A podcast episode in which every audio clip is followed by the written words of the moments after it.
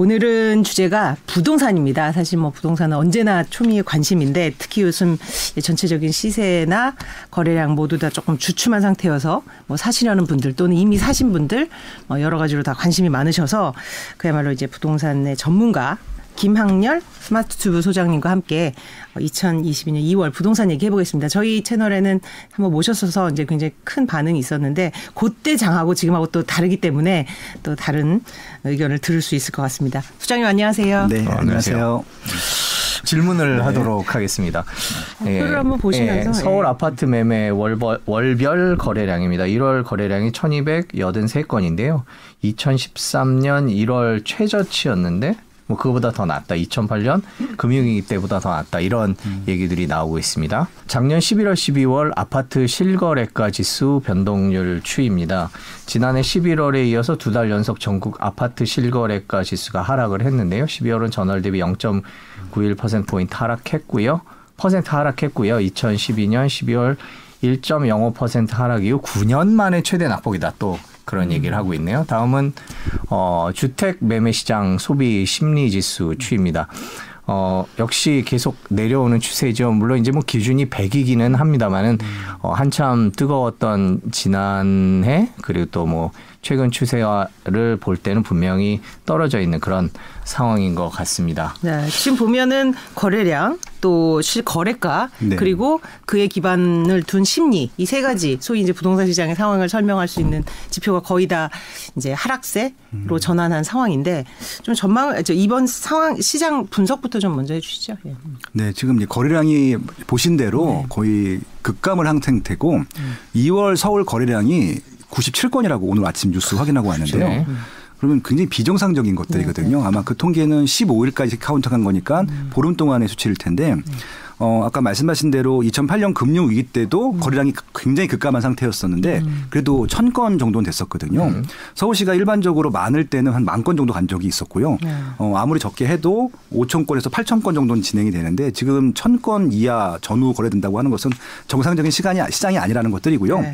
보통 거래가 많을 때는 하락장이나 상승장이나 좀 거래가 많게 거래가 되면서 상승장 하락장이라고 평가할 수 있는 것들인데 지금 거래량이 워낙 적은 상태이기 때문에 일단 유의미한 통계가 아니 아니라는 말씀을 먼저 좀 드리고 음. 시작을 할 예정이고요. 이렇게 좀 거래량이 적을 때는 거래되는 거 가지고 보통 평가들을 보통 하기 때문에 네. 지금 어떤 물건들이 거래가 되는지를 한번 생각해 보시면 좋을 것 같아요. 음. 금매물만 거래가 되고 있는 것들이거든요. 네. 금매물이라고 하는 것은 당장 팔아야 되는 분들입니다. 어, 지금 이사 갈 집에 잔금을 쳐야 되기 때문에 싸게 팔아야 되는 경우, 그다음에 또 우리 애들이 학교를 가야 되기 때문에 음. 이거 빨리 팔고 이사를 가야 되는 분들. 결국은 지금은 어 심리적으로 어 좀 빨리 팔 수밖에 없는 물건들만 거래가 되고 있는 것들이기 때문에 통계들은 대부분 아마 어, 이게 정상적인 거래량은 아니지만 좀 하, 하방으로 거래가 되는 것들만 좀 잡힐 가능성이 높아서 지금은 이제 그런 시장이라고 보시면 좋을 것 같고요. 그래서 네. 이제 이런 시장들이 계속 거래량이 많으면서 유지가 되기 때문에 하락장이 되는 것들이고 네. 아니면 또 선이 될 수도 있는 것들이고 그렇게 지금 애매한 시즌이라는 말씀을 드려보고 싶은 것들이고 네. 어, 그럼 결국 이렇게 거래량이 급감하게 된 이유가 뭔지를 좀 봐야 되잖아요. 어, 여러 가지 이유가 있는데 일단은 살 수도 없고 팔 수도 없는 상황이에요. 그게 제일 큽니다. 어, 일단은 살고 싶은 사람들은 자기 돈 전체를 가지고 현찰을 다 지불하고 사는 사람들은 많지는 않거든요. 대출을 껴야 되는데 작년 4, 4분기 때부터 지금까지도 대출이 좀 완화됐다고 하더라도 대출 절대량이 조금 줄었죠. 예, 줄었기 때문에 더군다나 대출을 오픈하게 되면 선착순으로 끊어서 또 늦게 오신 분들은 대출을 못 받고 이런 상황이거든요. 그래서 지금 이사 가고 싶으신 분들은 대출이 나오지 않는 상황이기 때문에 대출을 받지 않고 작은 계획을 세워서 부동산을 매수하시는 분들은 없어요. 그래서 일단 살 수 없는 상황이고 네. 그보다도 집을 또 팔아야지 살 수 있잖아요. 그렇죠. 집이 또 살 수가 없다 보니까 팔리지도 않은 거예요. 음. 결국은 사고 싶은 사람들은 어 이게 지금 또 대출을 못 봐서 못 사고 있고 팔고 싶은 사람들은 또 팔리지 않고 음. 이거 악순환이 반복되다 보니까 1월, 2월 달 거래량이 급감한 상태입니다. 음. 거기다가 최근에 3월 9일 날 대선이 있잖아요. 네. 어, 제가 오늘 아침, 제가 이제 아침마다 주간지, 일간지 신문들을 네. 조중동, 매경, 한경 다 보는데 음. 1면부터 4면까지가 대통령 후보들의 그 유세 그렇죠. 기사들인데 음.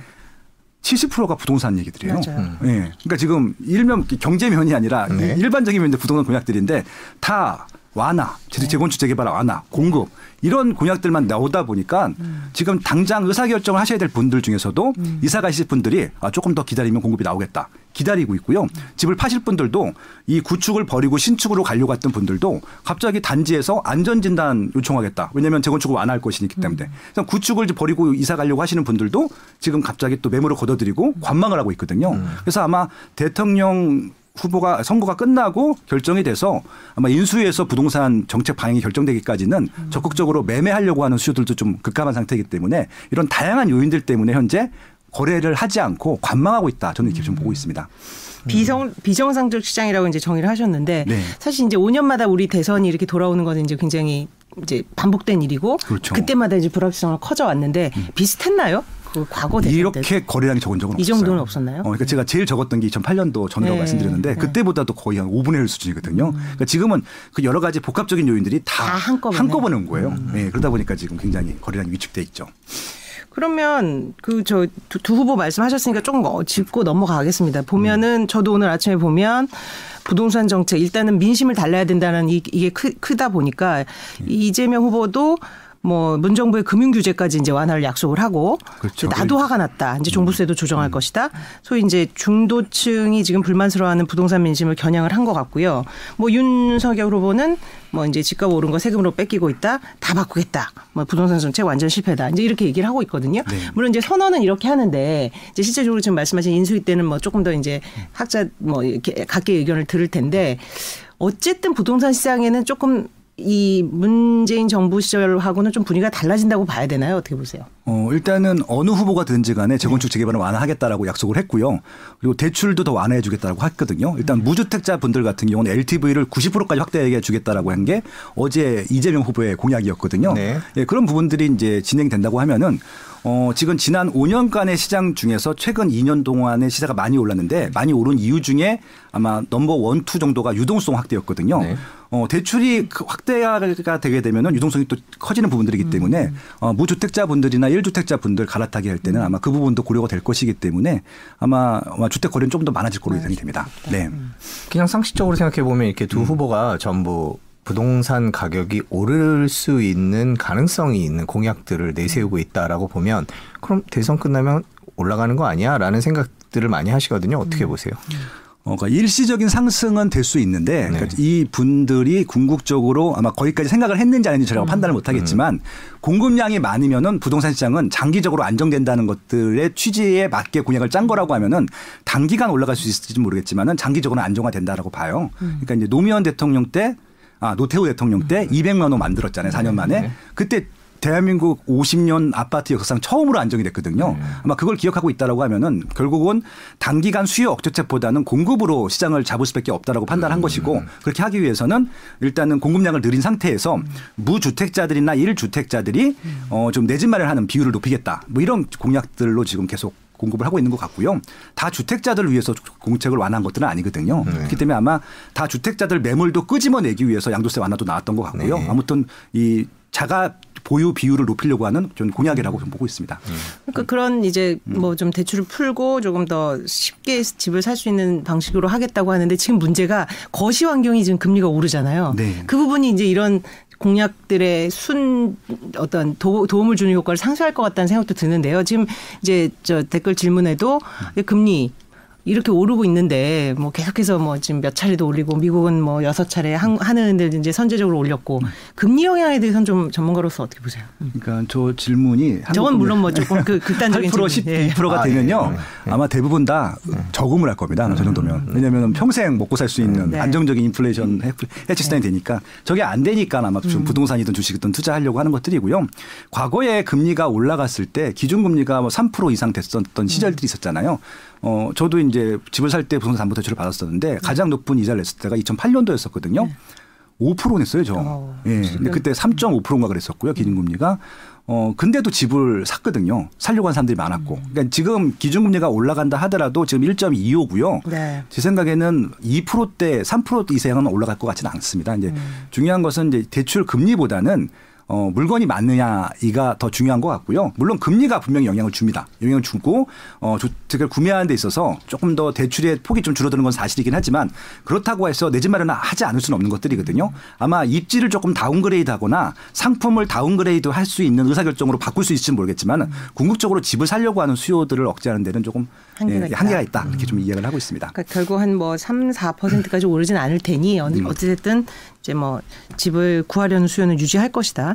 그럼 이제 뭐 전월세 시장도 좀 보- 봐야 될 것 같은데 네. 요새 이제 전세 수요가 좀 월세로 몰리고 있는 현상이 드러나고 있는데 지금 그렇게 봐야 돼요. 지금 현재 전월세 시장은 예, 그렇습니다. 지금 이제 전세 물량들은 오히려 쌓이고 있고 음. 월세 물량이 오히려 없어요. 그러니까 지금 이사하시는 분들 중에 반 정도는 음. 전세를 찾는 것이 아니라 이제 보증금이 좀 끼어 있는 월세를 많이 음. 찾고 있고 심지어는 지금 계약갱신을 하고 있는 형태들도 기존 전세금을 올려주는 것들보다는 전세금은 유지한 태로 그냥 그 전세 인상분만큼 월세로 내겠다라고 하는 세입자분들이 오히려 먼저 제안을 해주고 있습니다. 마침 또 집주인들 같은 경우는 종부세 부담도 있기 때문에 현찰에 대한 또 확보 수단도 되기 때문에 양쪽 임대인과 임차인의 합이 맞아가지고 그게 지금 저- 저 급격하게 반전세라고 하는데 어, 지금 증가하고 있는 것은 사실입니다. 저희가 표를 준비했는데 잠깐 보실까요? 서울 아파트 기준인데요. 서울 아파트 월세 낀 임대차 거래 추이. 실제로 지금 소장님 네. 말씀하신 게 수치로도 나타나고 있는 거네요. 그죠? 그렇죠. 네.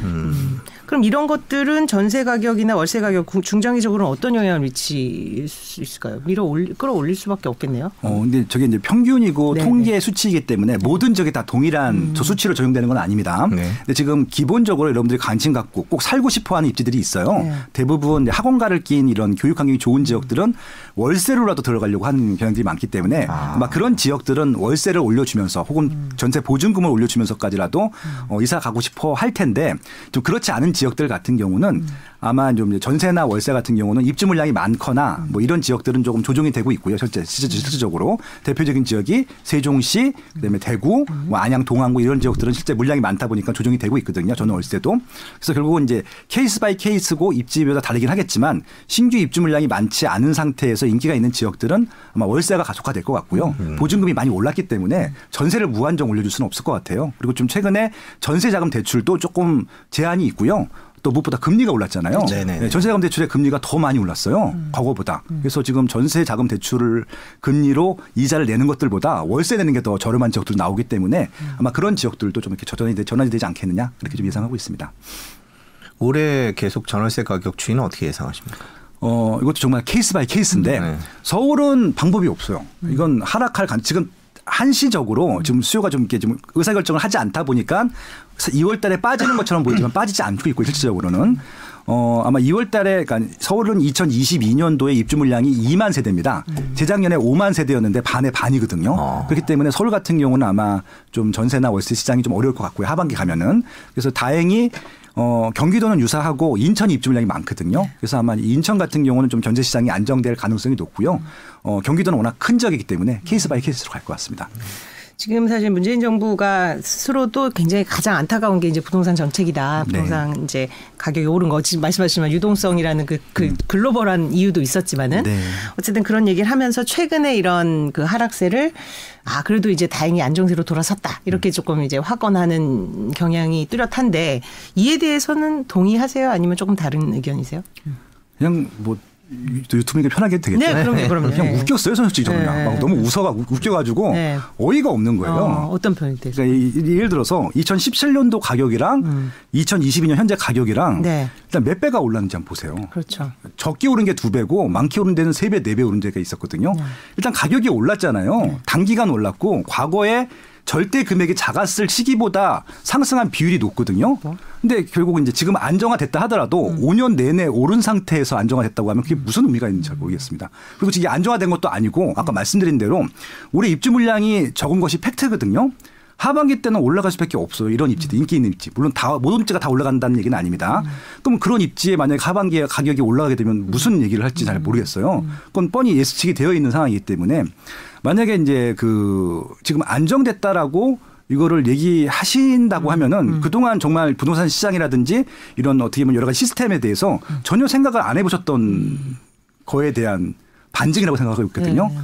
어, 그 제가 거기서는 저 평가도 하고 싶지 않을 그렇죠. 정도로 너무 안정이란 단어가 굉장히 이 상황에는 어울리지 않는다. 예. 그러니까 이제 근데 실제로 음. 지금 최근에 뭐 일부 보도들에서 아 어디 상징적인 뭐 어디 단지 어디가 뭐 음. 옛날 뭐뭐한뭐두 달 전보다 뭐 2억 떨어진 것에 거래됐다. 뭐 이런 네. 것들이 또 나오잖아요. 근데 그것도 역시 음. 그 아까 말씀하신 금매물 위주의 거래 때문에 나타난 현상이다. 어, 그러니까 예를 들면 이렇게 말씀 음. 말씀을 드리면 될 것 같아요. 그러니까 압구정 현대 아파트가 사람들이 가장 선호하고 제일 유명한 아파트잖아요. 네.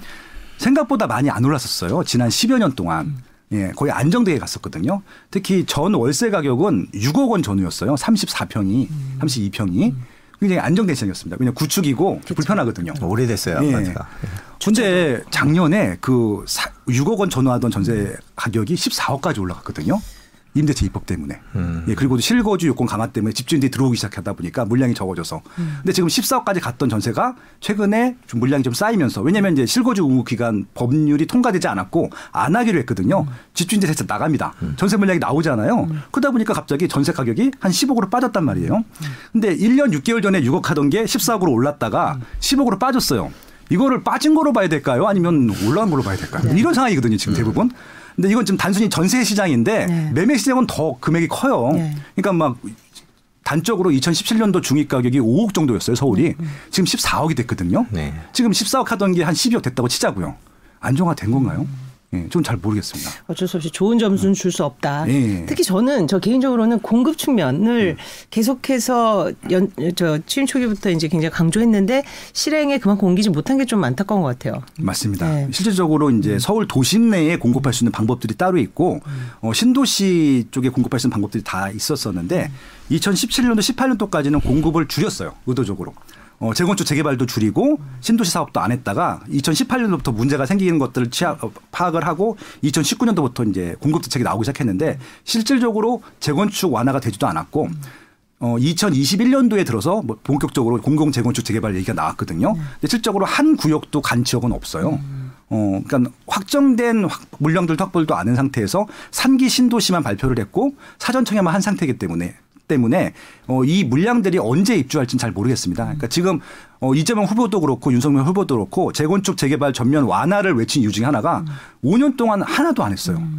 가장 심한 게 뭐냐면 재개발인데 한 구역도 신규로 지정을 안 했어요. 아, 재개발 한국도 아닌 것 예, 같아요. 그러니까 지금 재건축은 원래 지정이 돼 있던 지역들 음. 지금 진도만 나가고 있는 것들이고 그것도 뭐 안전진단 강화하고 초과이익 환수금 때문에 음. 진도를 거의 못 나가고 있었거든요. 거기다가 재개발은 아예 한 구역도 지정을 안 했어요. 서울 같은 음. 경우는 이런 상태에서 지금 이재명 후보나 윤석열 후보가 재건축 재개발 완화를 외칠 수밖에 없었던 것들이죠. 음. 저는 5년 동안에 구멍이 났어요. 그러니까 이게 재개발 재건축이 한 10년 걸리는데 5년 동안 구멍 난 것들을 나머지 10년 동안 못 채우거든요. 서둘러야 되거든요. 음. 그러다 보니까 오세훈 진양도 신속 통화 기획이라고 하는 속도를 줄이는 예, 그런 정책들이 나오는 이유가 바로 그 이제 이번 정부가 공급을 안 했다는 것들의 반증이죠. 예. 그래서 최근에 이제 5단지 뭐 잠실 네, 통과했죠. 네, 통과했잖아요. 7년 만에. 예. 7년 만에. 네. 그럼 그거는 좀 상징적인 의미가 있을까요? 이런 그렇죠. 공급, 음. 아마 이제 그 이제 5단지가 통과함으로써 음. 마가 바로 이제 바로 또 연연 신청을 했고요. 비슷한 시기에 있는 아파트들이 다 지금 안전진단부터 신청을 하고 있고 다 도전을 하고 있거든요. 왜냐면 그 전까지는 어 안전진단 올려도 다 이렇게 리젝되고. 예, 음. 승인이 안 나가지고 박원순 시장님 있을 때까지만 하더라도 근데 지금은 웬만하면 다 승인을 해준다는 분위기고 더군다나 대통령 되실 분들이 다 음. 밀겠다고 하니까 아마 그거에 때문에 속도를 좀 더 빨리 낼 것 같습니다. 이 조합원들의 의지가 더 중요하긴 하거든요. 그래서 조합원들이 아마 좀 똘똘 뭉칠 가능성도 높다라고 보고 있습니다.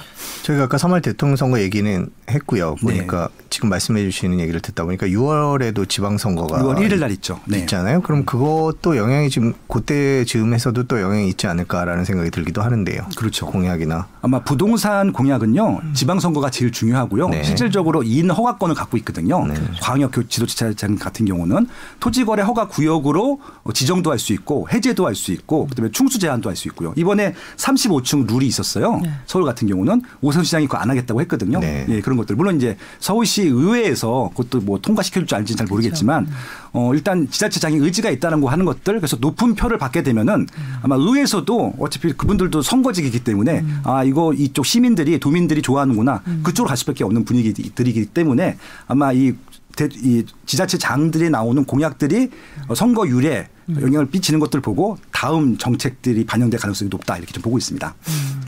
근데 사실 저희 주변에서 이제 가장 고민하시는 분들 중에 하나가 계속해서 오르니까 이제 영끌에서 산 사람들 있잖아요. 그렇죠. 사실 이제 뭐 레버리지 일으켜서 산 분도 많고 약간 또 본인의 현금 보그 확보보다 무리한 경우도 있고 이런 경우 고민 많이 하는데 뭐 지금 떨어지니까 빨리 팔아야 되나 아니면 다- 당연히 뭐 그럴, 그럴 수도 없, 없고 없고 해서 기다려야 되나 뭐이 영끌족에 대한 소장님의 좀 뭐 지역에 따라 차이는 네네. 있겠습니다만 그러니까 저는 이제 직업이 리서처예요. 네. 조사 기관을 운영하고 리서치를 많이 하는데 영끌 영끌 하도 얘기가 많이 나와서 네. 진짜 영끌족들이 어떤 분들인지 리서치를 네. 해봤었어요. 네. 설문조사를 해봤었습니다.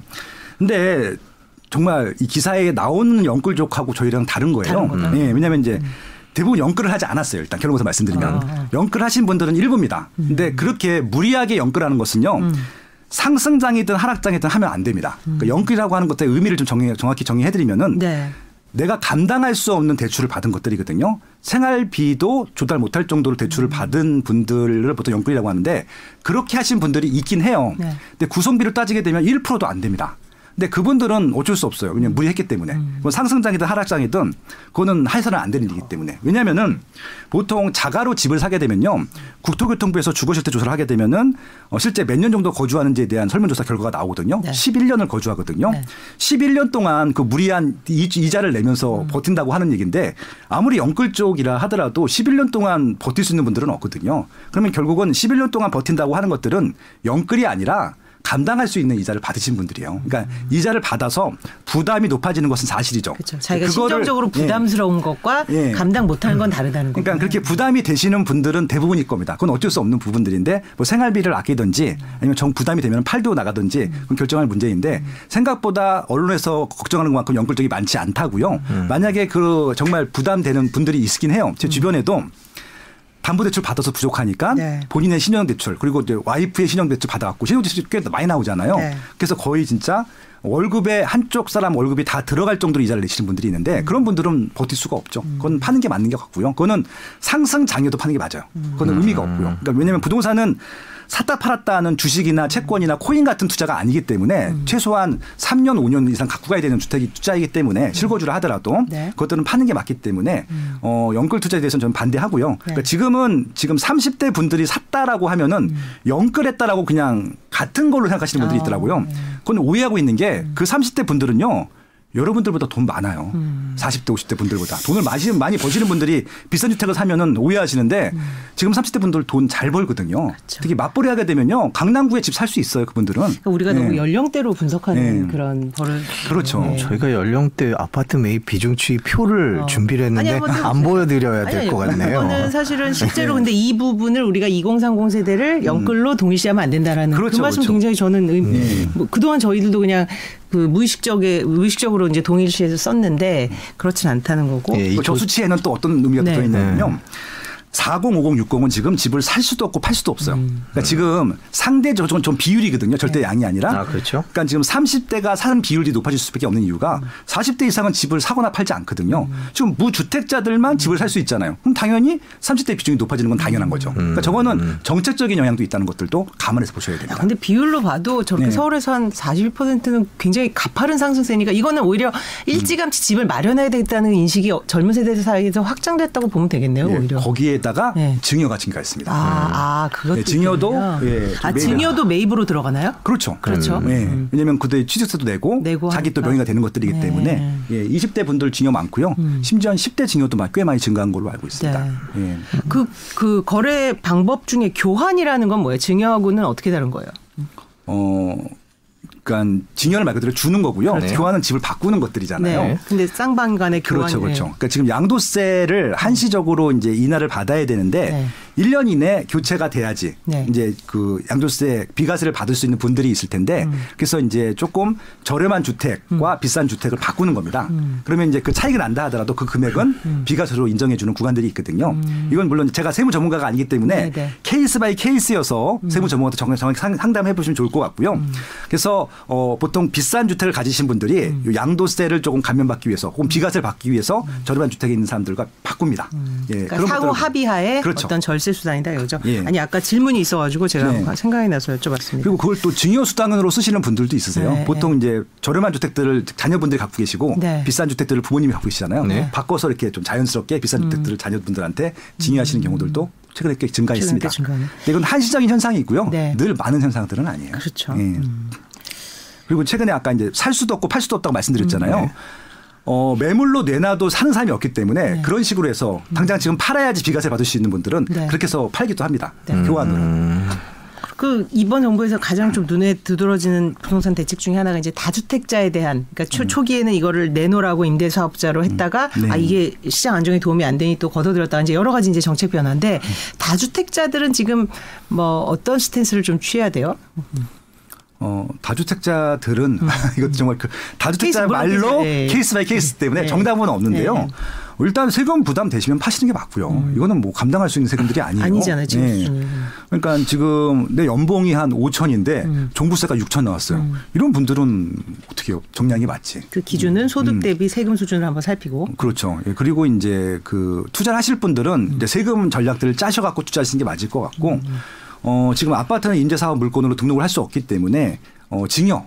지금 증여가 증가한 이유 중에 하나가 다 주택자들이 그런 식으로 보통 자녀들한테 어, 일찍 보통 증여들을 합니다. 그러니까 20대, 10대들의 증여 비율이 증가한 이유 중에 하나가 다 주택자인 부모님들이 세금 때문에 아마 증여하시는 분들이 많거든요. 증여 부분도 고려하실 필요가 있을 것 같고, 네. 그리고 난 감당할 만하다. 내가 세금을 내는 것들보다 아마 이 아파트 시세가 올라가는 것이 더 높을 것 같다. 아마 이제 재건축이라든지 이런 단지들 같은 경우 리모델링이 예정돼 있는 것 같은 경우 같은 경우는 지금 저렴하지만 나중에 더 올라갈 수 있거든요. 그런 부분들은 가져가시는 분들도 있고요. 이건 전략적으로 따지시는 게 맞을 것 그렇죠. 같고 다만 아까 감당하지 못할 만한 대출을 받지 말라고 말씀드린 것처럼 감당하지 못할 세금이면은 파는 게 맞고요.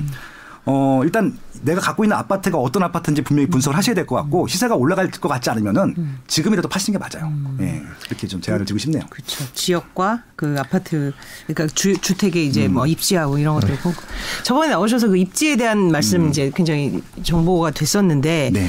뭐 불변인가요? 지금도 하락장에서 그 골라주셨던 입지가 괜찮은 데들은 하락폭이 적거나 아니면 오히려 상승하거나 그런 현상도 나타나요? 그렇죠. 제가 아마 이 방송에서 네. 제가 정확히 어떤 걸 추천드리면 네. 기억 못하지만 제가 방송에서 나와서 불특정 대다수한테 말씀드린 입지는요 아무 때나 사도 되는 입지예요. 아무 때나 되는 상품이고. 예. 그러니까 어떤 어떤 걸 좀 골라본다. 다시 어, 한번. 기본적으로 부동산은 제일 중요한 것이 일자리입니다. 네. 어, 출퇴근, 그러니까 먹고 먹고 사는 문제를 해결돼야 되기 때문에 일자리 주변은 늘 수요가 많다라고 봐주시면 될 것 같고요. 대표적인 지역이 저 강남구라고 말씀드렸잖아요. 그렇죠. 전국에 전국에 226개 시군구가 있는데 강남구 일자리가 제일 많아요. 그렇게 이제 지방에도 일자리가 많은 지역들 내에 사는 것들은 유효하고 어, 최근에는 입지적인 중요성도 중요하지만 상품적인 중요성이 되게 중요하거든요. 특히 지금 대부분 이사하시는 분들이 새 아파트나 새 아파트로 될 것들로 이사 가고 싶은 분들이 많아서 네. 어, 이, 그렇게 일자리가 많은 지역에 새 아파트가 될 것들 투자하시는 것들 이사 가시는 것들은 정말 유효하다라고 말씀을 드릴 수 있어요. 그래서 어, 서울뿐만 아니라 경기도든 인천이든 지방 광역시든 도지역이든 메인 일자리에 출퇴근하기 제일 좋은 입지에 어, 좀 새 아파트는 지금 들어가셔도 상관없고요. 그리고 잘 입지를 모르시겠으면은 교육 환경이 제일 좋은 곳 가시면 돼요. 거기는 불변이에요. 수요가 거기는 신축이면 더 좋고 구축이라 하더라도 수요가 있거든요. 그런 입지들은 뭐 지금이라도 들어가셔도 됩니다. 일자리 교육, 네.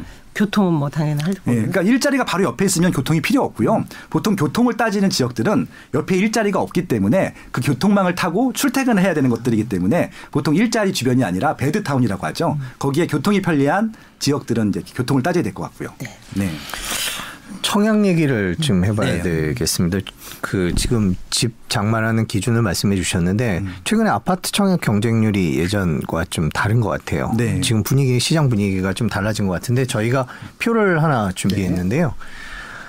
아파트 청약 경쟁률 현황입니다. 전국 수도권 서울 보면 다 좀 이렇게 내려갔어요. 2022년 1월이 되면요. 그렇죠. 작년에 뭐 5분의 1 수준이다 이런 기사도 있고요. 뭐 당첨 최저점도 낮아졌다 이런 얘기도 있습니다. 이거 어떻게 해석해야 되는 건가요? 어, 저거 보고도 제가 기사를 보면서도 좀, 네. 좀 웃었거든요. 저것도. 아, 네. 네. 저는 통계 전문가이기 어, 그렇죠. 때문에 네. 저걸 20년째 분석을 하고 있어요. 네. 어, 그러니까 이 비정상인데 정상으로 생각하시는 분들이 많아서 올해 수치가 좀 비정상으로 보이는 거예요.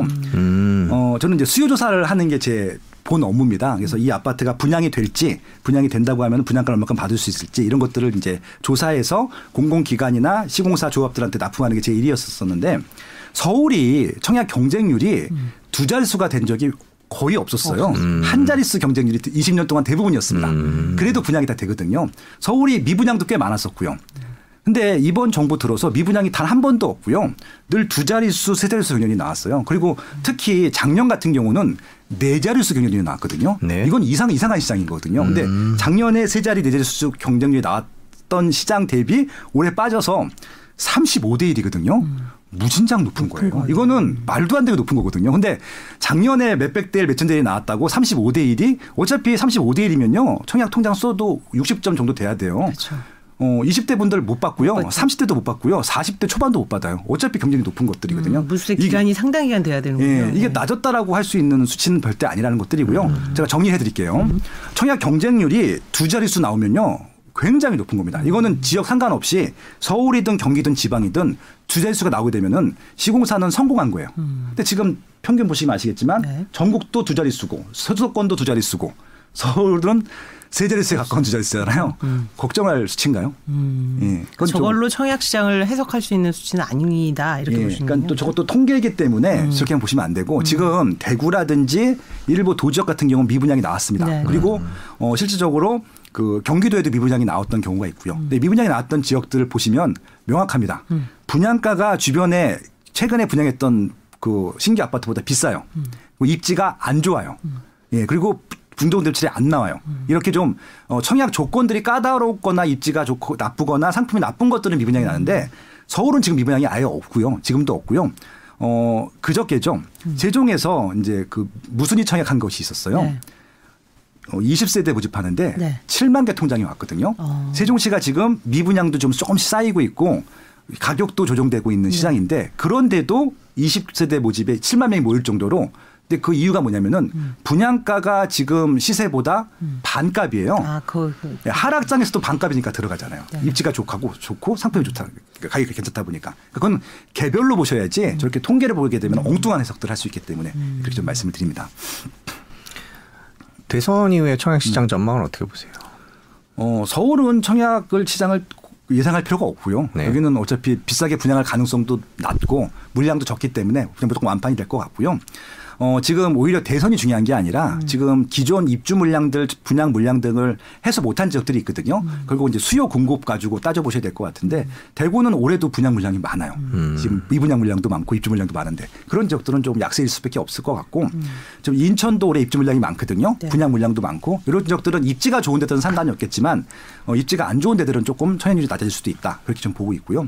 도지역들은 좀 어려울 것 같아요. 특별히 지금 호재들이 별로 없거든요. 도지역 같은 경우 또 시세도 많이 올랐고 그래서 오히려 최근에 시세가 많이 올라서 분양을 많이 한 지역들은 조금 이제 좀 보수적으로 볼 필요가 있을 것 같고 서울처럼 늘 공급이 부족했던 지역들은 청약 뭐 상품 분석, 청약률 예상, 뭐 가격 분석 할 필요도 없습니다. 완판될 거니까. 예, 그렇게 이해하시면 될 것 같아요. 입지 분석 전문가시니까 지금 아까 교육, 일자리, 음. 네. 뭐 그리고 이제 네. 교통은 이제 어떤 음. 일자리가 없는 경우에 이제 교통망 이런 말씀하셨는데 10년 뒤에도 오를 곳, 뭐 네. 가격이 빠지더라도 덜 빠지는 곳, 뭐 네. 이런 입지를 볼 때좀 수장님께서 이렇게 분석하시는 그런 방법이 있으실 것 같아요. 지금 네. 뭐 하나를 짚어달라, 두 개를 짚어달라 음. 이건 좀 무리가 있겠지만 좀 괜찮은 데들을 어떻게 어, 어느 지역을 보세요? 어, 일단 일자리가 많은 지역들은 네. 좀, 좀 찾아보시면 좋을 것 네. 같고요. 한번 시군구 단위로 통계청 가보게 되면은 산업체 근로 인구 수가 있거든요. 그러면은 시군구 단위 다 나와 있어요. 음. 네. 강남구가 압도적으로 많아요. 그런 식으로 한번 따져보시게 되면 강남은 원래 많고 이제 조금 예. 이제 확장될 그러니까 공간을 이제 어디 인구 수보다 일자리가 일단 많은 아, 지역들을 많죠. 따져보시면 좋을 것 같아요. 그래서 어, 예를 들어서 그 지방 같은 경우는 지금 대구에 지금 굉장히 조정 폭이 커지는데 어, 네. 수성구는 지금 들어가도 돼요. 음. 일자리가 많거든요. 예, 인구수보다 뭐 그런 지역들 그리고 어, 부산도 최근에 이제 서부산보다는 동부산 쪽에 일자리가 워낙 많기 때문에 그런 지역 중에서도 좀 양질의 입지들은 들어가셔도 될 것 같고요. 오히려 조정될 때 들어가라고 말씀드려요. 왜냐하면 올라갈 때는 따라 사기가 힘들거든요. 근데 조정될 때는 어 이게 이제 이런 겁니다. 사- 상승장에서는요 로얄동, 로얄층, 로얄 세대수가 안 나와요. R R이라고 하는데 이게 안 나옵니다. 근데 R, 조정장에 R. 나오거든요. 네. 그것들은 무조건 보이면 사셔야 돼요. 나중에 훨씬 더 많이 올라가니까. 그래서 이제 그런 것들 나올 때 조정이 되면은 그런 거 들어가시라고 말씀드리는데 어김없어요. 일자리가 많은 지역들 중에서 인기 있는 아파트들은 많이 올라간다고 말씀을 드리고 싶고요. 어 그래서 이제 좀 이제 10년 후에도 가격이 빠지지 않을 때 지역들 보시게 되면 두 가지 생각하시면 될 것 같아요. 일자리하고 교육 환경 좋은 데들은 되게 좋을 것 같고요. 일자리들은 불변이고요. 근데 교육 환경은 좀 따져보셔야 될 것이 아무래도 그 인구가 줄다 보니까 특히 학자녀 인구가 줄다 보니까 과거에는 교육 환경이 괜찮았는데 지금은 별로 안 괜찮은 지역들도 있거든요. 그런 지역들은 조금 이제 좀 한 발 빼고 음. 보수로 볼 필요는 있죠. 오히려 조심할 지역들. 수도권에서는 좀 주목하시는 지역이 있으세요? 요새 어. 이제 수도권이 같이 다 올랐다가 최근에 이제 저 약간 온도차가 있잖아요. 어, 예. 음. 그러니까 지금 서울 같은 경우는 워낙 좋은 것들 입에 좋게 말씀드렸기 때문에 말씀드릴 이유가 없고 그렇죠. 맞겠고요. 이 서울에 일자리가 많은 지역인 음. 강남권, 종로구, 중구, 여의도 뭐 이런 지역까지 음. 출퇴근할 수 있는 노선들이 있잖아요. 네. 그럼 개통되는 역들이 지금 확정되어 있는 것들이 있어요. GTX A가 일단 확정이 되어 있고 네. 개통 시기 신안산선도 확정이 되어 있고 월곡 판교선 뭐 이런 지역들 그리고 이제 서울 내에서도 좀 취약했던 동북선들이 지금 공사를 하고 있어서 음. 5년 내에 이런 노선들은 다 개통이 될 예정이거든요. 네. 그래서 이런 노선들의 역세권 지역인데 택지가 개발이 되어 있고 새 아파트가 들어와 있는 지역들 지금 생각보다 오르긴 했는데 다른 지역보다 덜 올랐거든요. 왜냐면 아직 역세권이 되어 있지 않기 않기 때문에 때문에. 예, 그런 것들 지금 들어가시는 것들은 10년을 전망하는 투자로서는 굉장히 유효한 투자가 되겠죠. 지금 우리 저희 보시는 분들 중에 뭐, 뭐 아주 개인 사연 아니더라도 음. 네. 뭐 조금 상담하고 싶으신 분들은 케이스를 좀 말씀해 주셔도 될 것 같아요. 네. 아니 저는 제 친구가 네. 최근에 야너 기자니까 응? 청라가 어떠니 이렇게 물어봐요. 그래서 왜 했더니 하나금융그룹이 최근에 청라에 어떤 이제 뭐 이제 그 거기를 네. 본사로 이제 그쪽으로 이제 구축을 한다. 근데 전 사실 이제 아직 청라는 굉장히 좀 뭐 좀 비어 있고 이런 동네로 이제 인식을 하고 있어가지고 어 그러니까 제가 질문드리고 싶은 건 그런 하나의 예, 호재가 있는 게 다른 연동해서 다른 기업들이 들어오는 그런 일자리로 연결될지를 아직은 불확실하잖아요. 그럴 경우에는 어떻게 판단하세요? 근데 굉장히 큰 뭐 이제 규모 일자리인 건 사실인데 단위로는 어, 그러니까 지금 하나 금융 그룹이 반 정도 가 있고요. 네. 아마 더 많은 분들이 내려가실 예정이고 네. 지금 말씀하신 대로 청라에는 지금 개발할 부지들이 많이 있는데 네. 어 이제 거기가 대부분 다 국제 도시들이거든요. 송도 국제 도시, 청라 국제 도시, 영종 국제 도시인데 이게 국제란 말이 무색할 정도로 음. 외국 기업이 안 들어갔어요. 아직은 네, 그러니까 지금 송도는 국제 기업이 일부 들어갔는데 많이 안 들어가서 국내 기업이 채웠고요. 네. 송도는 이제 완벽한 일자리 지역이 됐고 이제 영종이나 청라도 계속 들어올 예정입니다. 근데 지금 이제 안 들어온 이유 중에 하나가 음. 기반시설이 좀 부족해요. 청라 같은 경우는 이제 공항철도가 거의 청라 지역 저 북단에 걸쳐 있거든요. 거기에 이제 하나 금융타워가 있는데 어, 이 청라의 호재 중에 하나가 뭐냐면은 일단은 7호선이 연장이 됩니다. 그렇게 되면은 청라에서도 서울 출퇴근이 가능한 가능. 입지가 되기 때문에 수요가 증가할 수밖에 없거든요. 그렇게 되면은 아마 수요가 증가하게 되면은 어떤 이제 장점이 있냐면요. 기업체들이 그 전에 이 지역 이, 이 부지에 일자리를 만들 생각을 안 하다가 만듭니다. 그 이유가 뭐냐면은 기업체 분들은 인 력들을 구하는 게 가장 관건이거든요. 지금 강남구나 판교가 잘 나가는 이유는 거기다 기업을 만들어 놓으면은 사람들이 와서 일을 해요. 출퇴근이 편리하기 때문에. 근데 지금 다른 지역들은 기업을 만들어놔도 인력들이 안 오거든요. 그리고 인력들이 오게 하기 위해서는 교통망이 좋아야 되는 입지들. 그래서 이제 청라는 그런 호재가 있기 때문에 아마 지금도 많이 올랐는데 그 7호선 연장 계획이 발표됐을 때 많이 올랐거든요. 네. 더 올라갈 거예요. 확정 개통이 되게 되면은 확정이 돼 있는 것들이기 때문에 그래서 친구분 청라 당장은 많이 올라가 안 네. 올라갈 텐데 많이 올랐기 때문에 방송을 보라고 예, 장기적으로 보면 괜찮을 입지라고 볼 수 있을. 것 같고요. 청라도 좋고 이제 올해 이제 공사 시작한 게 뭐냐면은 청라하고 영종 국제도시를 연결하는 재산 연결을 개통을 이제 공사를 시작했어요. 네. 연결되게 되면은 지금 영종도 같은 경우는 거의 동떨어져 있는 입지일 텐데 다리가 생기게 되면은 청라의 확장 구간이 되는 것들이거든요. 그럼 영종도도 기업체들이 일자리를 만들기에 좋아요. 왜냐하면 지금까지는 영종도까지 출퇴근하기 싫었었을 텐데 다리가 하나 생기게 되면 출퇴근이 편하잖아요. 그러면 청라 살면서 영종도로 출퇴근할 수 있기 때문에 그럼 영종도도 일자리가 많아지는 것들이죠. 네. 그럼 영종도도 한 10년 동안 보게 되면은 지금은 저렴하지만 가격이 올라갈 수밖에 없는 입지. 이렇게 연관해서 보시면 좋을 것 같아요. 네. 질문에 창릉 신도시와 교산 신도시 중에 어디가 10년 후 전망이 더 좋나요?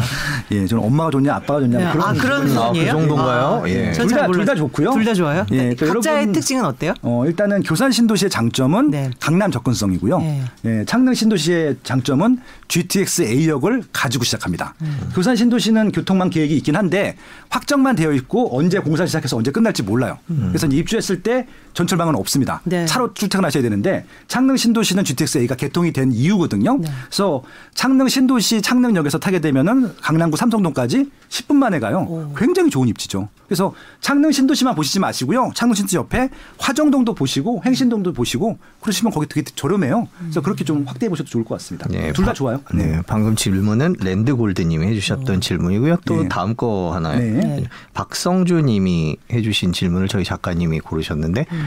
앞으로 공급이 적정 공급량보다 현격히 적으면 오를 확률이 높은가요?라고 물어보셨습니다. 이게 이거는 뭐 당연한 얘기기도 하지만 네. 이게 과연 정치권이 그렇게 얘기하는 것들이 이루어질 걸로 보십니까? 라는 음. 생각이 깔려 있는 질문이 아닐까라는 생각이 드네요. 일단 이재명 후보 320만 세대 공약과 이재명 어, 그 윤석열 후보의 250만 공약은 불가능한 숫자고요. 예, 그건 이제 이 팩트를 말씀드리면 불가능합니다. 아, 불가능하다. 택지 확보도 불가능하고 네. 재건축 재개발은 더 힘들고요. 그러니까 그분들 의지로 할 수 있는 게 아니라 다 같이 똘똘 뭉쳐서 해야 되는 부분들인데 의사결정을 안 해줄 거예요. 그건 불가능하기 때문에 어, 생각보다 많은 공급량을 기대하지 많으시고요. 그 해- 한다 하더라도 거의 한 50년이 걸릴 것 같아요. 왜냐하면 서울이 180만 세대거든요. 50년이 걸렸어요.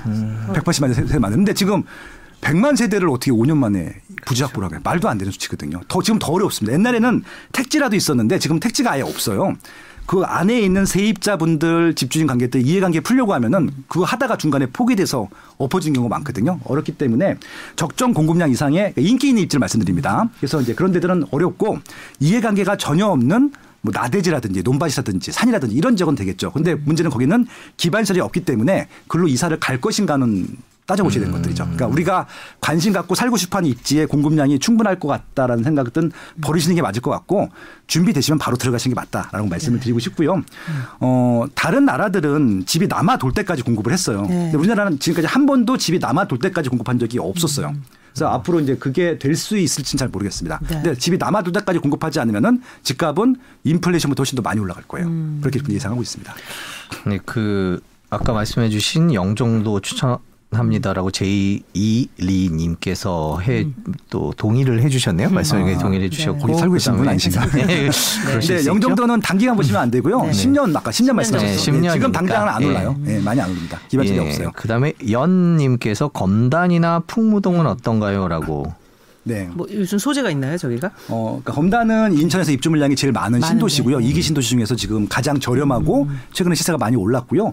교통망이 세 개가 들어갑니다. 그래서 저기도 한 10년 정도 보셔야 될 게 맞고 네. 올해랑 내년에 입주 물량 많아요. 아직도 분양도 다 안 했고 그래서 장기적으로 보면은 서울에 좀 수요가 많은데 공급이 적다고 말씀드렸잖아요. 네. 서울로 출퇴근하시기에 굉장히 좋은 입지가 될 것이기 때문에 검단도 10년 보면은 괜찮은 입지가 될 것 같고요. 풍무동은 김포에 있고요. 네. 어, 김포에서 서울 쪽에 좀 가까운 쪽에 있고 행정타운이 있고 이미 여러 가지 기반시설이 많이 들어가 있는데 지금 이제 단기간 쪽으로 보면은 검단 신도시 김포 다 붙어 있어요.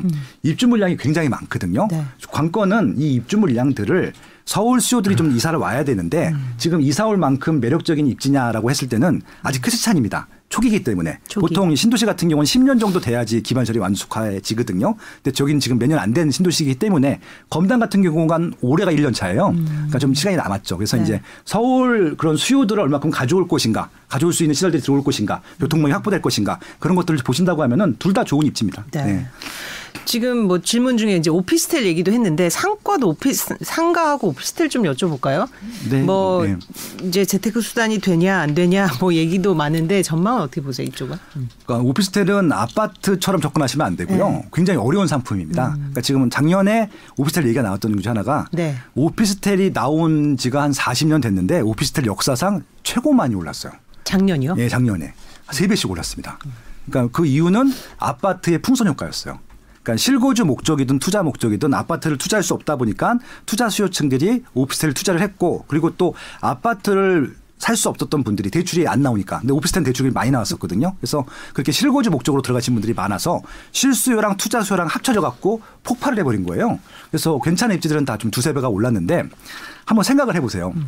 어, 지난 30년 동안 그렇게 오른 적이 없었거든요. 갑자기 왜 올랐는지. 근데 앞으로 이렇게 올라갈 수가 없거든요. 이건 작년에 좀 물에서 올라간 것들이기 때문에 이건 언제든지 빠질 수 있다라는 생각을 갖고 접근하시기 맞을 것 같고요.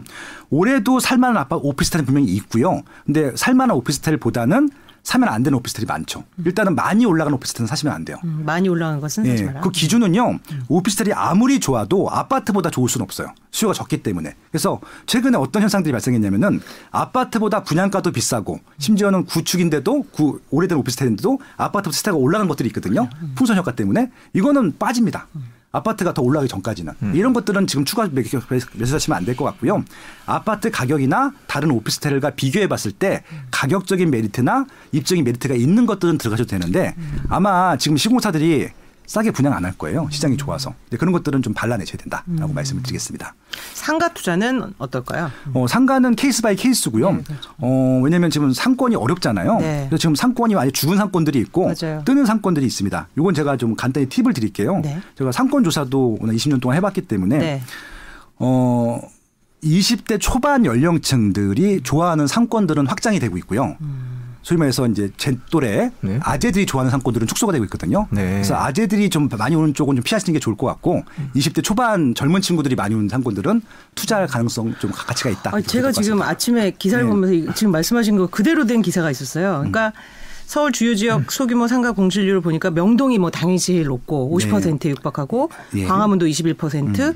그런데 MZ 세대 상권이라고 불리는 성수와 청담만 거의 공실이 제로다. 뭐 이런 이것도 지금 그런 거에 기반한 말씀이겠네요. 음. 그러니까 이제 상권이 어, 좀 탄, 탄생해 그런 것들은 좀 이렇게 좀 예쁘게 보이고 사람들이 네. 예쁜 것을 보고 따라 살아 따라, 따라오고 그러니까 거기를 이용하고 방문하고 싶은 수요가 증가하는 지역들이 좋은 상권들이거든요. 네. 근데 아재 상권들은 보여줄 만한 상권들이 없어요. 아. 칙칙하고 유흥업소도 많고 그러다 보니까 당연히 수요가 줄죠.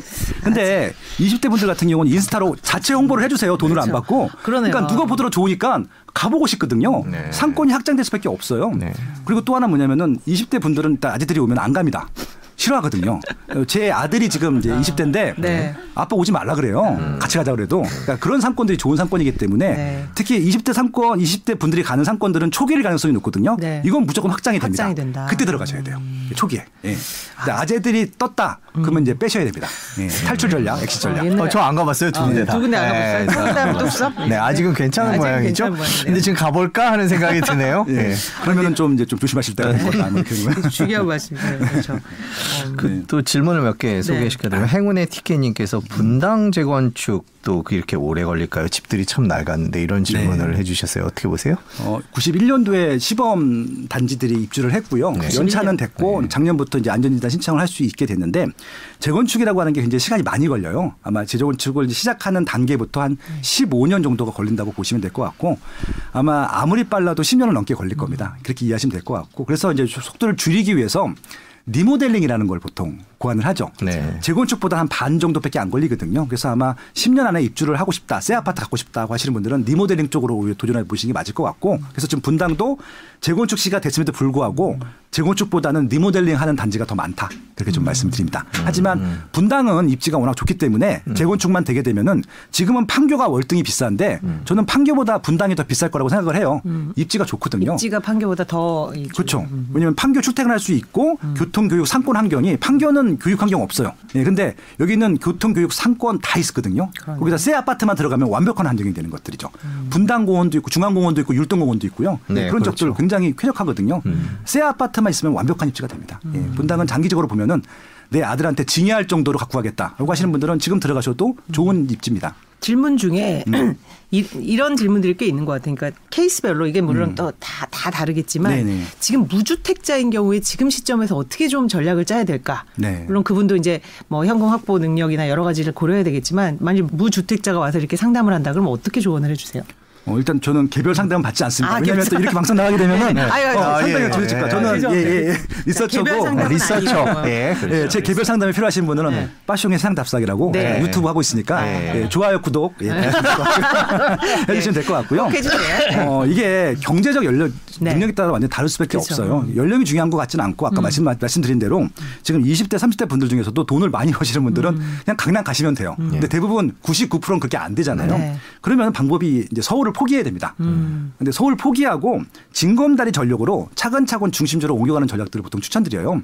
올해 입주 물량이 인천에 많거든요. 인천은 아직도 평당 천만 원대면은 살 수 있는 새 아파트들이 많고요.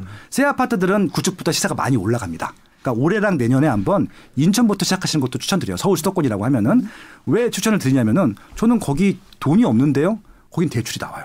서울은 금액이 비싸기 때문에 대출이 안 나오는데 거기는 감당할 수 있는 수준의 대출이 나오게 되면은 보통 아파트가 3억 전후거든요. 그 정도면 대출 받아서 40% 대출 받아서 뭐 산다 하더라도 이자 부담 안 되실 거예요. 특히 맞벌이라고 하면 더 부담이 안 될 거고요. 그러면 시세가 올라가면은 올라간 거 가지고 상급 입지로 조금씩 조금씩 옮겨가시게 되면요. 한 10년이면은 서울이 아니라 하더라도 더 가까이 오실 수는 있을 것 같거든요. 그렇게 좀 작게 시작해 보시면 좋을 것 같아요.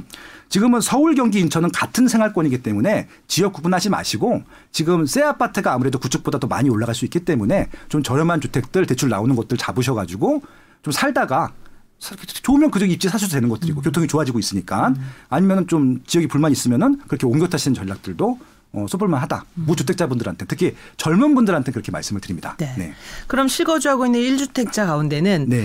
아, 좀 옮겨 가고 싶다. 음. 갈아타고 싶다. 이런 수요가 이제 욕구가 항상 있는데 네. 지금 하락하니까 이때가 좀 괜찮은 타이밍일지 아니면 음. 좀더 떨어질 때를 기다려야 할지. 네.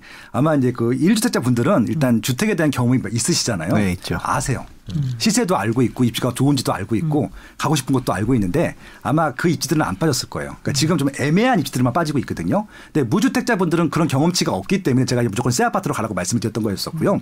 일주택자분들은 이미 다 알고 있거든요. 그러면은 이제 어떤 입지가 더 좋은 입지이고 좋은 상품인지 알잖아요. 지금 말씀하신 대로 조정기가 그런 좋은 갈아타기 시점이 될 수 있습니다. 근데 여기서 더 좀 욕심을 부리셨으면 좋겠어요.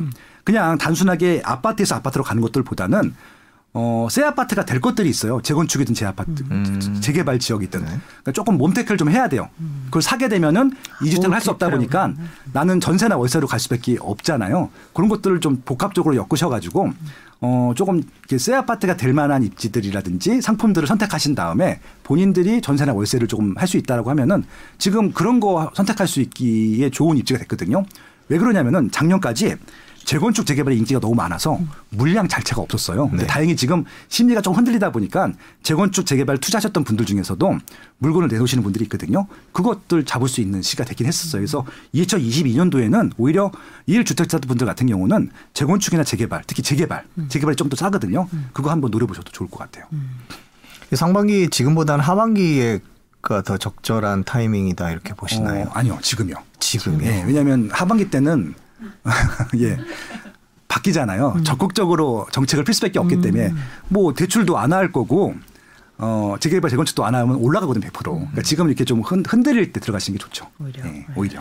이제 올 하반기부터 이제 뭐 금리 문제도 있고 거시경제 네. 문제도 있어서 아파트 가격이 조금 더 떨어질 거다 이렇게 말씀하시는 전문가분들도 계시거든요. 그럼요. 뭐 경청을 해야 되고 예, 그것도 그, 늘 추적을 해야 되는데 어, 제가 저보다 훨씬 오래된 전문가분들 많으시겠지만 20년 동안 이 시장을 분석하면서 금리하고 이런 것들이 시장에 영향을 준 적은 많지는 않더라고요. 음. 사후적으로 일부 영향을 주는데 결정적인 영향을 준 적은 없었다고 생각을 하고요. 음. 그거는 경제 전반적인 것들이 문제인 것들이고 어, 이런 대출을 많이 받는 정부나 기업체의 문제이지 내 집 마련할 때 금리 문제가 영향을 줬던 적은 없다고 생각을 하고 있고요. 어, 제가 이제 부동산 전문가이긴 하지만 예, 거시 경제를 연구하기도 하고 주식도 공부하다 보니까 피터 린치라고 하는 이제 음. 그런 투자를 굉장히 좋아합니다. 그분이 하신 말씀이 있어요. 어, 시장 상황, 시황이라고 하는 것들 중에 이제 보통 뉴스를 보게 되면 14분 동안 보통 시황을 브리핑 한대요. 12분은 듣지 말라고 하더라고요. 음. 2분 동안 팩트 얘기하는 것만 들으라고 말씀드리라고. 그러니까 결국은 너무 시황의 등락에 대해서 좀 너무 관여도를 높게 집중하지 마시고요. 음. 아까 말씀드린 대로 내가 지금 집을 사지만 음. 10년 후에 팔 거잖아요. 음. 10년 후에 수요가 충분히 있어서 인플레이션 이상 올라갈 수 있는 주택들을 선택했다고 하면은 그냥 시장은 그냥 올라가든 내려가든 즐기시면 좋을 것 같아요. 음. 그렇게 좀 제안을 드리고 싶네요. 그러니까 오랫동안 리서치 하셨으니까 저는 궁금한 음. 게 이제 부동산 시장에 흔히 영향을 미치는 요인으로 뭐 공급, 음. 금리, 네. 그다음에 또 인구 구조의 변화 뭐 이런 것들 여러 가지를 꼽는데 그러면 소장님은 개인적으로 보셨을 때 연구해 보니 어떤 게 가장 그래도 영향을 미치더라? 어, 제가 아까 말씀드린 대로 음. 어, 가격은 수급으로 결정이 돼요. 음. 수요와 공급으로 결정이. 되고요. 그리고 이제 일자리가 많으면은 음. 이 입지는 흔들리지 않습니다. 그러니까 이게 단기적으로 출렁거릴 수 있을지 모르겠지만 음. 궁극적으로 회복이 되거든요. 음. 제가 음마 아파트 예를 굉장히 많이 드는데 2008년도에 음마 아파트가 14억이었어요. 근데 2008년도부터 2012년도까지 7억까지 빠집니다. 음. 음마 아파트가 지금 얼마일 것 같으세요? 지금 뭐 한 20억 하나요? 25억 됐어요. 25억. 음. 그러니까 이게 이렇게 갔다 빠졌다가 올라가잖아요. 그리고 우상향을 하잖아요. 음. 10년 동안 갖고 계신 분들한테 문제가 안 생겼던 것들이고 정말 이런 분들 있긴 해요. 2008년도에 14억 주고 샀다가 2012년도에 8억 주고 파신 분들 있긴 해요. 음. 그런 분들, 그러니까 그렇게 단기간 출렁거림에 흔들리지만 않는다고 하면은 25억이 음. 되는 입지거든요. 왜? 삼성동이라고 하는 대한민국에서 단일 동으로는 일자리가 압도적으로 많은 동 붙어 있어요. 음. 예. 이- 이런 동을 왜 포기를 하냐고. 근데 제가 질문 드린 이유가 저희 음. 전문가들 중에 조금 부동산 신중론자들을 모시면 항상 이 인구 구조 문제 얘기를 하시거든요. 이름 음. 네. 가구가 이렇게 늘어나고 음. 인구 증가세 자체가 꺾이는데 네. 뭐 다주택자에 대한 규제가 계속되는데 한 사람이 뭐 여- 여러 개씩 가- 음. 절, 결, 결과적으로는 빠질 수밖에 없다. 이런 말씀을 하는데 어떤 말로? 어, 그것도 좀 분명히 들어오셔야 될 말이고요. 네. 근데 그게 되는 입지가 있고 안 되는 입지가 있잖아요. 아. 그러니까 수요가 제가 수요라고 말씀드렸잖아요. 인구가 아니라 수요거든요. 서울은 지금 수요가 엄청 많아요. 그러니까 이 서울 인구는 950만인데 서울 수요는 3천만 4천만이거든요. 대기 수요가 있기 때문에 서울의 집값은 빠지기가 어려운 구조란 말씀이고요. 그럼 결국은 서울로 수요가 몰리는 것은 서울에 일자리가 많기 때문이거든요. 그럼 일자리가 없어서 수요가 빠지는 지역들은 지금 말씀하신 인구 구조라든지 인구가 주는 요소들은 분명히 그 참고를 해야 되고 적용을 해야 됩니다. 지방의 도지역들 중에서 20년 가격보다 지금 가격이 적은 지역들이 낮은 지역들이 있어요. 제가 말씀은 안 드릴게요. 네. 그뭐 아시라고 하는 거 찾아보시면 다 나옵니다. 그게 이제 높은 가격 순이 아니라 낮은 가격 순으로 검색해 보시면요. 강원도에는 집 한 채에 700만 원짜리도 있어요. 사람이 살고 있어요. 20년 전보다 가격이 내려왔어요. 예, 그런 아파트가 있거든요. 그런 것들만 안 사시면 되는 것들이거든요. 결국은 대기 수요가 많거나 더 많아질 지역들은 지금 들어갈 타이밍이지 뺄 타이밍은 아니라고 생각합니다. 예. 아, 정말 선생님 말씀 들어보니까 이게 생각이 또 막 바뀌면서 예. 아무튼 그러면 뭐 장시간 너무 좋은 말씀 해주셨고 사실 case by case로 자신한테 해당되는 거에 도움이 되는 말씀이었을 것 같아요. 그래서 굉장히 유용한 시간이었고 그러면 올해 부동산 시장을 조금 한마디로 정리한다. 뭐 하나로 하기는 어렵겠습니다만은 좀 올해를 쭉 이렇게 이, 이런 기준으로 좀 봐- 보시라 이렇게 좀 조언을 주신다면요. 네. 네, 그러니까 이제 저도 이제 그 이게 어쩔 수 없는 현상이긴 할 텐데 네. 매스컴이라고 하는 게선 계속, 계속 좋은 입지만 맞아요. 홍보를 해주거든요. 네. 네. 더 비싸진 이유 중에 하나 또 그런 것들이 있는데 어 대한민국이 좁지만 생각보다 많은 입지들이 있어요. 그래서 오히려 이렇게 좀 올해 아마 좀 흔들리는 입지들도 있을 텐데 흔들리는 것만 보지 마시고 그 입지의 본질을 보시면 좋을 것 같아요. 아까 말씀드린 일자리라든지 뭐 수요라든지 있는 입지들은 오히려 어, 올해 들어가셔도 더 좋다고 생각을 하고 있거든요. 지금 대구가 굉장히 많이 흔들리고 있는데 전 대구 수성군 지금 들어가라고 말씀드려요. 세종시가 작년에 많이 흔들리고 지금도 흔들리고 있는데 지금 들어가라고 말씀을 드려요. 왜냐면은 어, 지금이 최저가일 거, 최저가일 가능성이 높거든요. 그런 입지들은. 예, 대구의 모든 입지가 아니고 세종의 모든 입지는 아니겠지만 오히려 흔들릴 때가 그동안 우리가 살 수 없었던 시기 이를 극복할 만한 하나의 새로운 기회를 줬기 때문에 우리 적극적인 기회로 활용했으면 좋겠다라는 말씀을 드리고 싶은 것들이고 그리고 새롭게 당선 당첨 당선 되실 대통령 후보자 분들께서도 공급을 약속하셨기 때문에 부동산 시장은 장기적으로 보면 안정이 될 거라고 예상을 하고 있습니다. 근데 그 이제 그 공급 때문에 또 역으로 말씀드리면은 공급 물량이 많게 되면 분명히 어, 수요를 뺏길 지역들도 있거든요. 예, 그런 지역들은 좀 조심하실 필요가 있을 것 같다. 그러니까 공급이 무조건 좋은 일이지만 그 대한민국 전체를 보면 좋은 일이지만 수요를 뺏길 수 있는 입지도 있기 때문에 그런 입지들을 좀 발라내는 것도 좀 필요하지 않을까라는 생각을 하고 있습니다. 네. 산뜻하게 정리를. 진짜. 예. 네.